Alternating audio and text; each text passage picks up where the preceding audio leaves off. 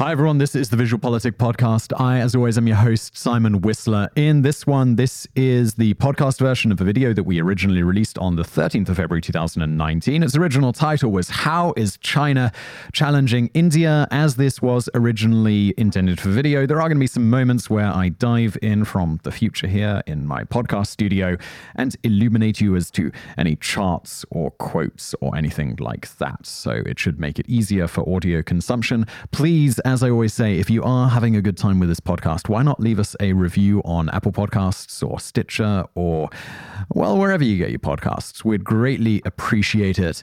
And let's roll into today's episode. This is the world's most violent tribe, known as the Sentinelese. Last year, in 2018, an American missionary was murdered when he tried to evangelize them. Indian officials won't even dare to retrieve his body. Nearly everyone who has ever tried to contact them has been met with spears and with arrows, and some, unfortunately, never left the island alive. For centuries, they have remained virtually isolated on this remote island in the middle of the Indian Ocean. Almost nobody dares to contact the Sentinelese. Might be wondering, well, why should we care about this violent tribe on this tiny and remote island? Well, dear viewers, that's because it belongs to the Andaman Nicobar Archipelago. And while it might not seem like much, this Indian territory is key to international trade. Most of the oil tankers that supply China go through this place. This means that at any point, India could put some warships here and block most of China's imports. If they did this, China would collapse in a matter of months, and believe me here, India is not China's best friend. So, what is China doing to avoid this? Are we talking about war? Well, hopefully not. The answer is far more complex. The answer is, once again, the string of pearls, and in this video, we're going to tell you what that means. In a previous video, we discussed how China is challenging the American empire. The Belt and Road Initiative and its maritime counterpart, the String of Pearls, are a strategic plan to neutralize American influence in the Indian Ocean. We've previously described the geopolitical theory of the String of Pearls, with each pearl being a port that could host a military base. We said America was worried about this, but they aren't the only ones. India has several reasons to fear China's military expansion too. But first, let's define where these would-be military bases could be. Some of the pearls could be in Bangladesh or Sri Lanka or Pakistan. But hold on a minute, because I know what you're thinking right now. All of these projects, they've got nothing to do with the military so far. We're talking about ports or airports or highways, and those are good for the economy, right? I mean, they really could just be good investments for Chinese companies. I mean, who can blame anyone for trying to make money? Well, let's take Sri Lanka as an example. We're talking about a poor country that just emerged from a civil war. This Hambantota port is completely underdeveloped and virtually nobody docks there. In 2017, only 183 ships arrived here throughout the entire year, which means most days it was completely empty. And yet, China has invested a billion dollars here, and if rebuilding a port wasn't enough, they've also created a brand new city from scratch right next to it.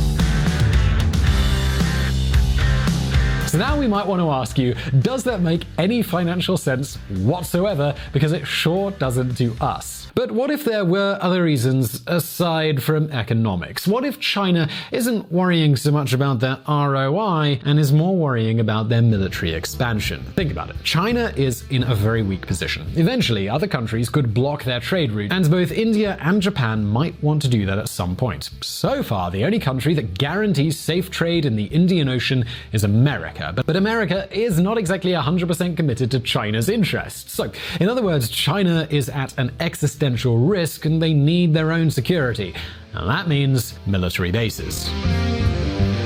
Now, the question is why would other countries let China build military bases on their soil? And even more importantly, why would those military bases be enough to guarantee China's security? For example, why would having a harbor in Sri Lanka keep India from blocking China's trade routes? Well, today we're going to answer those questions, but before we do, as we always do, let's take a look back at the history. Sugar daddy diplomacy. Sri Lanka is that island that you see to the south of India. It has around 21 million inhabitants and little to no interest in international politics until now.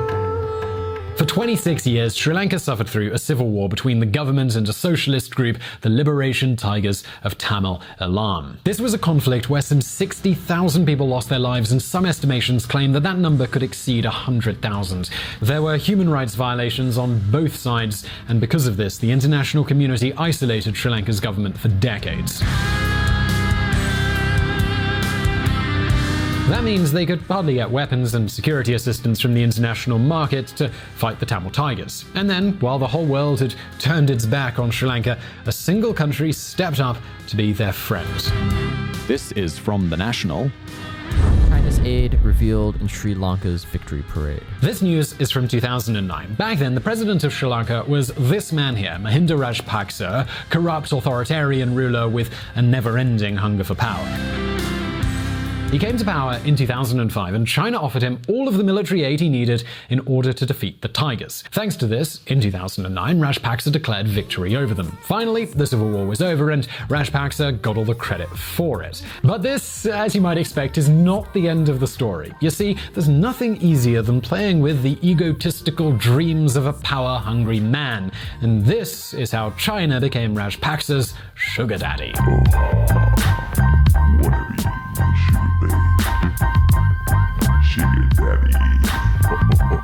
For example, you want to build the tallest tower in South Asia, something as magnificent as it is useless, so everybody can admire how powerful you are? Don't worry, Rajapaksa, here's some money to build it with. Would you like to have a modern theatre with your name on it so everyone can be reminded of you for centuries? Don't worry, Rajapaksa, here's some money for that. Would you like a deep port in Hambantota so you can turn your country into the next Singapore? Don't worry, Rajapaksa, we got some money for that too. And as a side note here, I've been to Sri Lanka and I've seen these white elephants. They're kind of everywhere. All of them, they're bought and paid for with China's money and under China's conditions. And we're not really talking about small sums of money here. This quote is from Forbes. Sri Lanka's debt crisis is so bad the government doesn't even know how much money it owes. For a better understanding of just how much debt we're dealing with, Sri Lanka's government collected $14.8 billion in taxes last year. Nonetheless, their scheduled debt repayments amount to $12.3 billion. So basically, all of their income goes towards debt repayments, mainly to China.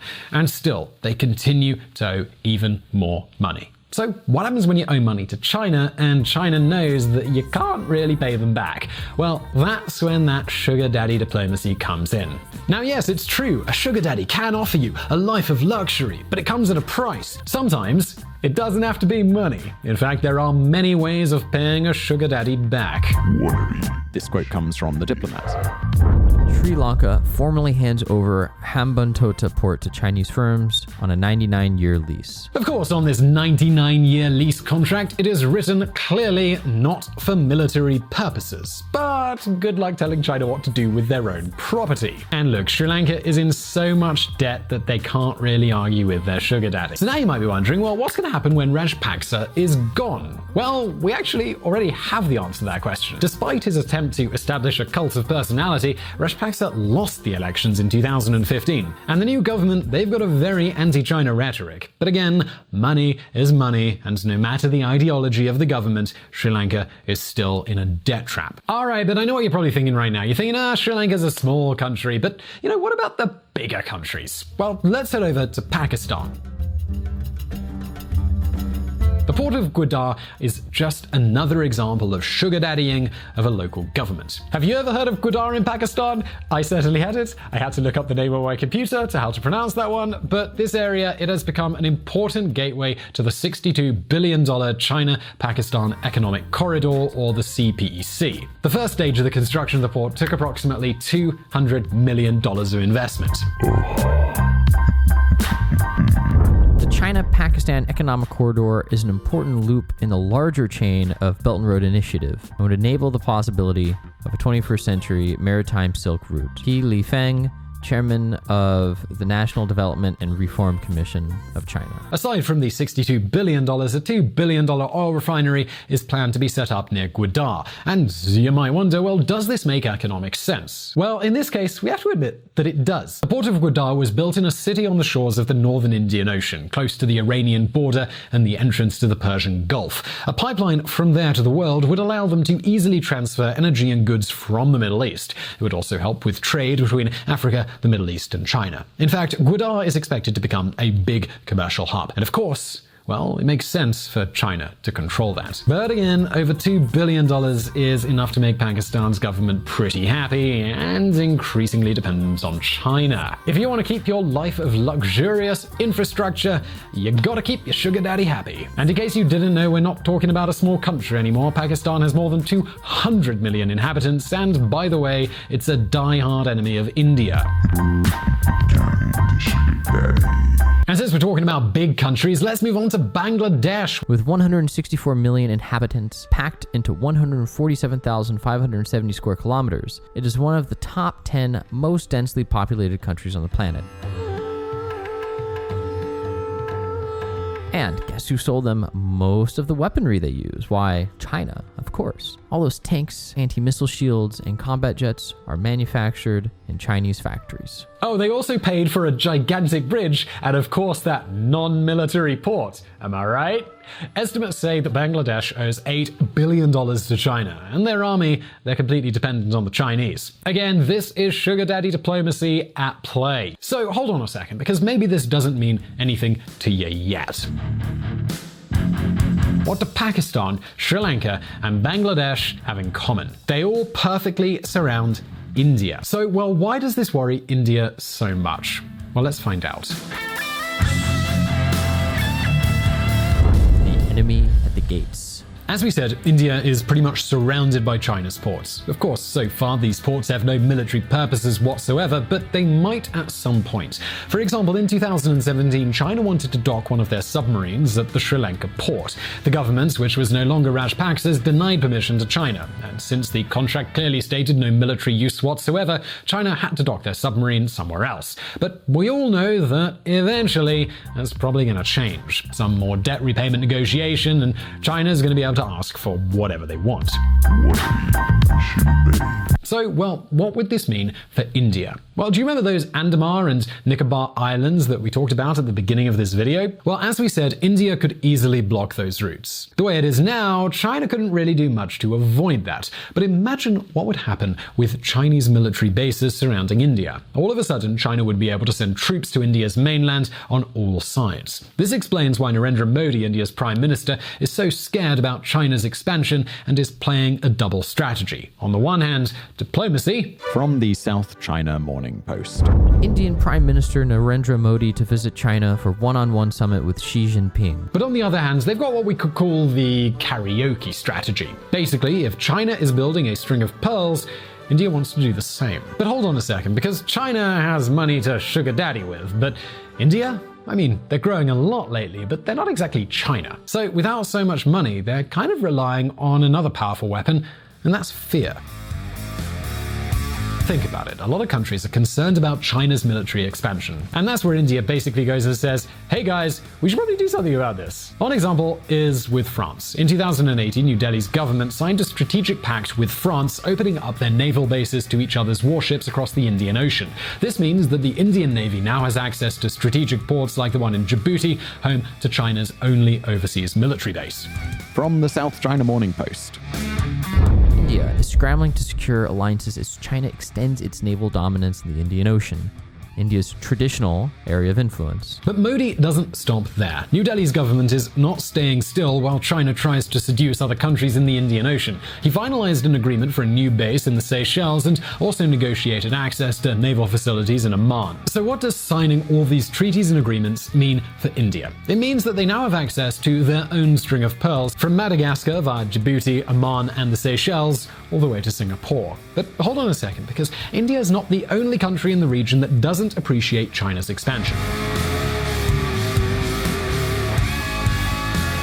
Last summer, Taiwan's President Tsai Ing-wen said that China is a threat to global democracy. And so the Taiwanese government is partnering with Europe as well as Japan and the US in order to bolster its defense against China. While in the past decade, China has promoted itself as the leading source of infrastructure funding in Southeast Asia, now India is directly positioning itself as China's competitor. But one country isn't enough. India needs an ally. To contain Beijing's maritime expansion, India is looking at Japan as their possible ally meeting of Japan India Act East Forum. So, do you see what we see? China is trying to surround India, and now India is trying to surround China. In geopolitics, we have a name to describe this, and it's called a Mexican standoff. A Mexican standoff is a situation in which two or more countries competing over something can't really win, and so are basically just waiting for the other to make a false move or for someone from the outside to step in. So now we got to ask the question well, what's the potential outcome of all of this? Well, that would be military escalation. Basically, unless they come up with a compromise, they both need to keep expanding their military in order to deter a would be attack.